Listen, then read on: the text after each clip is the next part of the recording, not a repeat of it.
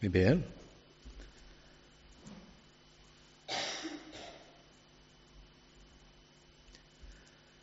Ja, tack Herre att du vill ge våra liv en riktning som pekar djupare i gemenskapen med dig, djupare i gemenskapen med våra medmänniskor, djupare i gemenskapen med bröder och systrar i din församling. Tack för ditt ord. Tack för att du vill låta det få vägleda oss på vår livsvandring. Helige Ande, tack att du vill tala till oss. Lys med ditt ljus. Amen.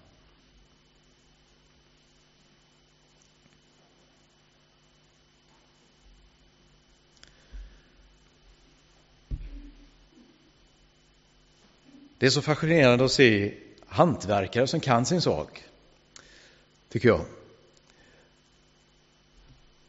Och så får man blicka lite över axeln och titta på den där ritningen, den där kartan som hantverkaren står och, och fattar helt. Medan en annan, hmm, vad betyder nu detta? Det är viktigt med en ritning. Och det är viktigt med en karta när man ska ut och resa. Numera har vi ofta GPS till vår hjälp. Men eh, det är ungefär samma sak, har jag kommit på. I veckorna så hörde jag om en politiker som anklagade en annan politiker. Ovanligt. Och anklagelsen var att den andra politikern navigerar efter en gammal karta eller en gammal ritning. Jag ska inte gå in på detaljer vilka politiker det var och vilken fråga det gällde. Men jag fastnade för att den anklagelsen, du navigerar efter en gammal karta. Kartan har ritats om. Och visst är det viktigt att byggmästaren följer rätt ritning när det ska byggas. Att elektrikern drar kablarna efter ritningen och rörmokaren likaså, ja, rören alltså. Och att du och jag kör efter rätt karta för att hamna rätt. Vi behöver rätt ritning. Och församlingen kallas Guds bygge. Tycker ett härligt uttryck. Läs gärna tillsammans med mig från Efesebrevet kapitel 2. Detta är inte helgens text, men den finns med som en av helgernas texter i psalmboken. Och vill du följa med så finns den på sidan 1589 i psalmboken.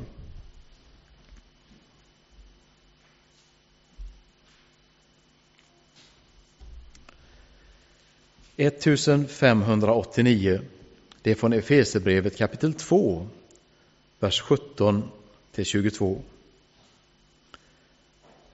Jesus har kommit med budskap om fred för er som var långt borta och fred för dem som var nära. Ty genom honom kan både vi och ni nalkas Fadern i en enda ande. Alltså är ni inte längre gäster och främlingar utan äger samma medborgarskap som de heliga och har ett hem hos Gud. Ni har fogats in i den byggnad som har apostlarna och profeterna till grund och Kristus Jesus själv som hörnsten. Genom honom hålls hela byggnaden ihop och växer upp till ett heligt tempel i Herren. Genom honom fogas också ni samman till en andlig boning åt Gud. Jag tycker de här verserna ger oss på något sätt en ritning att följa. Församlingen kallas Guds byggnad. Ett härligt uttryck. Och jag skulle vilja ge den här predikan ett tema med de två orden lite djupare. Lite djupare.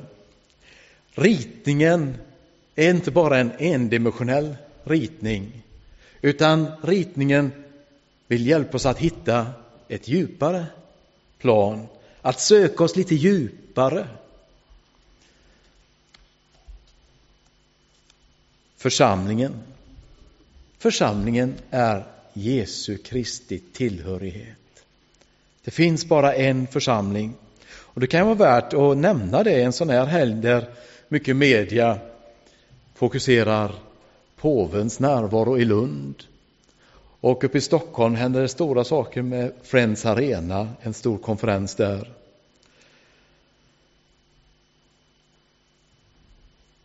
Men vi tillhör Kristi församling. Och de nere i Lund och de uppe i Stockholm tillhör också Kristi församling.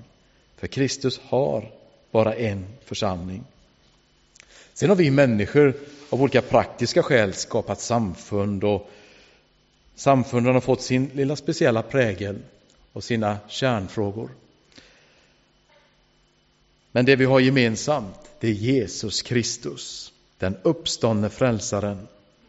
Alla har vi fått del av Kristi ande, den helige ande. Det är det Paulus skriver här.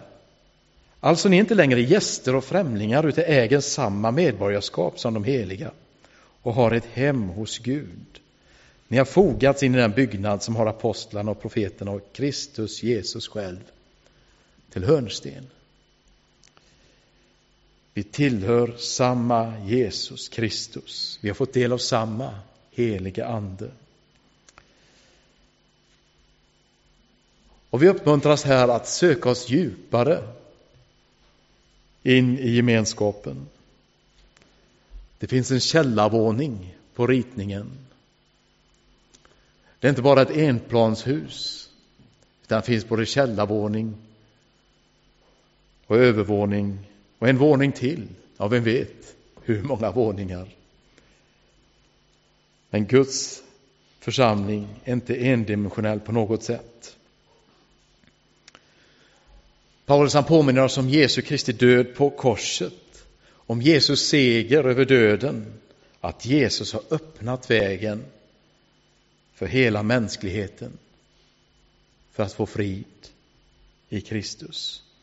Vers 14, lite högre upp än det stycket vi läste. Ty han är vår fred. Han har med sitt liv på jorden gjort de två lägren till ett och rivit skiljemuren fiendskapen. Jag tycker det är en väldigt fantastiskt härlig bild, det som händer när Jesus dör på korset. Hur förlåten rivs från toppen. Jag läste en, en, eh, en uppgift om att den här förlåten, det här tjocka tygstycket som var vävt i ett enda stycke, som hängde i det allra heligaste i templet, eller det som skilde det allra heligaste från det heliga, dit prästen bara fick gå in en gång om året. Och när väl prästen gick in så band man ett snöre runt foten på honom. För ifall, om han skulle dö där inne, så skulle man kunna få ut honom. För ingen mer än prästen fick gå in i det allra heligaste. Den här förlåten sägs vara så grov som en handtjocklek. Kan ni fatta vilken vävstol som skulle kunna väva ett sånt tygstycke och så grovt. Och det räcker ju bara att tänka sig tanken att riva sönder en telefonkatalog. Det finns ju de som gör det, men grattis säger jag. Riva sönder detta handbredda, breda, stora tygstycke. Det var något som hände i världshistorien när förlåten revs i tur när Jesus dog. Han har rivit skiljemuren. Gud har öppnat sin väg till sig själv. För att du ska kunna möta hans heliga ansikte genom Kristus. Han har rivit skiljemuren och fiendskapen. Och här ställs judar och hedningar sida vid sida inför Gud. Hela mänskligheten är försonad i Kristus. Och där kallas också du och jag att vara bärare av denna försoning. Att vara bärare av försoning i en värld som lider av splittring och fiendskap. Du har fått frid med Gud. Bär med dig den friden in i, in i relationer med människor där du, som du möter i din vardag. Bär med dig Jesu Kristi fred in i en värld som behöver fred. Och här behöver jag ställa mig själv frågan, har jag något otalt med någon? Behöver jag be någon om förlåtelse? Kanske är det så att personen i fråga inte går att nå. Kanske personen inte lever längre. Nämn det i så fall inför Herren. Kanske tillsammans med en själavårdare med tystnadsplikt. Låt försoningen frigöra dig. Gå inte och bär på oförsonlighet.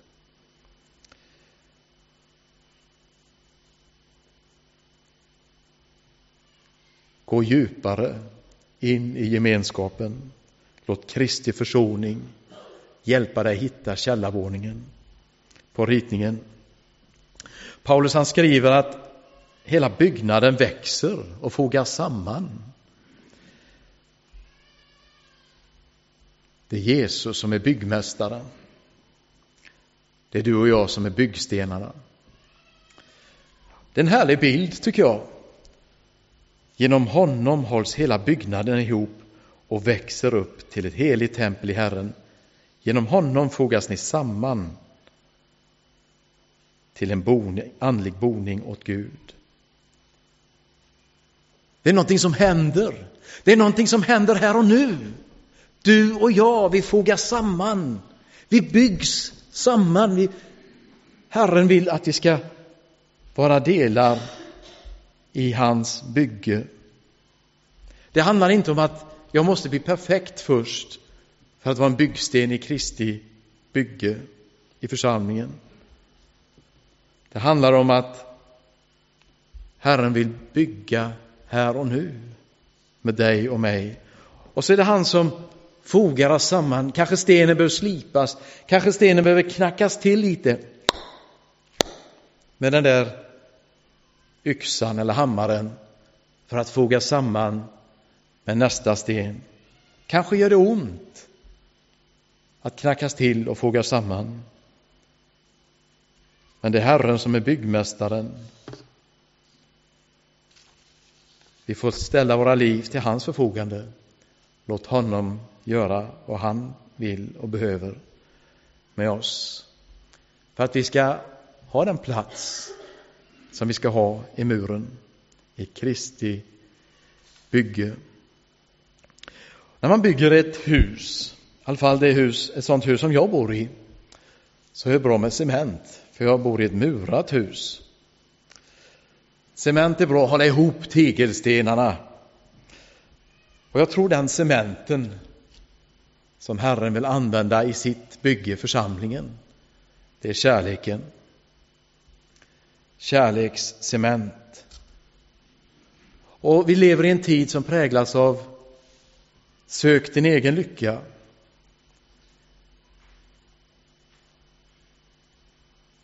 Rikast vinner. Jag, jag, jag. Här kallar Gud dig och mig till sin församling. Med en annan ton, med ett annat sinnelag. Paulus han skriver om det i Filipperbrevet kapitel 2. Tänk inte bara på ett eget bästa utan också på andras. Låt det sinnelag råda hos er som också fanns hos Kristus Jesus. När vi fogas samman med kärlekens cement så har vi med oss det här att Jesus Kristus har gett sitt liv för oss. Då är också vi kallade att ge våra liv till varandra. Du och jag, vi är gåvor till varandra. Vi är kallade att ge av oss själva. Kärlek handlar alltid om att ge av sig själv. Jag tittar inte mycket på tv, men ja. ett program som jag sett ett par gånger under hösten är Tro, hopp och kärlek. Det är lite roligt tycker jag. Dessa stackars människor, höll jag på att säga, som utsätter sig för detta. Mark Levengood tycker jag gör ett utmärkt jobb som programledare i detta program. Jag tycker att eh, Det är intressant att följa hur människor försöker hitta vägar till varandra under denna, skulle vi säga, vansinniga process att dejta i tv. Men de har själv valt det och jag har själv valt att se programmet så jag får skylla mig själv. Men en av diakonerna, eller pastorerna eller vad det var, han hade kommit till insikt i sista programmet när han mötte verkligheten att ingen av flickorna som han fick dejta skulle passa och ingen av flickorna hade tyckt att han skulle passa dem. Då kom han till insikt att kärlek innebär alltid att ge av sig själv. Det handlar inte om att benhårt driva sin linje, dit ska jag. Och så får eventuellt en fru hänga med. Jag har det målet, jag ska det och det och det. Utan kärlek handlar om att hitta en gemensam väg. En kompromiss från det hållet, en kompromiss från det hållet. Just för att den gemensamma vägen är viktig. Och vi kallas att leva i nära relationer med varandra. Vi kallas att ge av oss själva osjälviskt. Och vi kallas att våga vara, visa sig sårbar, att visa sig svaga. För det är då vi också kan ge av varandra. Vi kallas att gå djupare in i gemenskap med varandra. I förtroende. Paulus han uttrycker det så härligt tycker jag i Galaterbrevet 6 och 2. Bär varandras bördor så uppfyller ni Kristi lag. Och för att jag ska kunna bli buren så behöver jag också kunna säga, kanske i den lilla gemenskapen, om det är något som tynger mig, om det är något som jag behöver lätta mitt hjärta för att kunna bli buren. Jag behöver ge mig till känna att jag inte orkar gå själv. Och därför tror jag den lilla gemenskapen är så oerhört viktig i Kristi bygge. Sök dig till en mindre gemenskap om du inte redan känner att du har någon, något sammanhang där du känner att du kan dela livet. Där du känner att du kan få dela det du vill be för och få stöd i det. Vi behöver varandra, vi behöver varandra för att växa och mogna i Kristus. Gud har skapat oss som oumbärliga lemmar för varandra. Gå lite djupare. Och jag tror den stora byggmästaren Jesus Kristus, jag tror han har stort tålamod med oss. Jag tror det. Och hans mål är att bygga sitt tempel. Det handlar inte om en byggnad med brädor och sten, utan det handlar om att du och jag får vara Kristi tempel. Att vi tillsammans får utgöra ett heligt tempel, som Paulus ger uttryck för. Och det har sin bild i tabernaklet i Gamla Testamentet när eh, Israels folk hade vandrat i öknen. För att få en plats för tillbedjan så sätter de upp tabernaklet, ett tält, där de förvarade tio Guds bud, bland annat. Det här, tem, det här tem, tabernaklet det var ett port, en portabel kyrka, kan man säga, en vandringskyrka. Och så använder Paulus samma bild här, att du och jag är ett heligt tempel Guds boning i världen, där du finns, i din vardag, där är Guds tempel. Där vill Gud låta sin väldoft få spridas. Där vill Gud låta sitt ljus få lysa. Där du finns i din vardag, på din skola,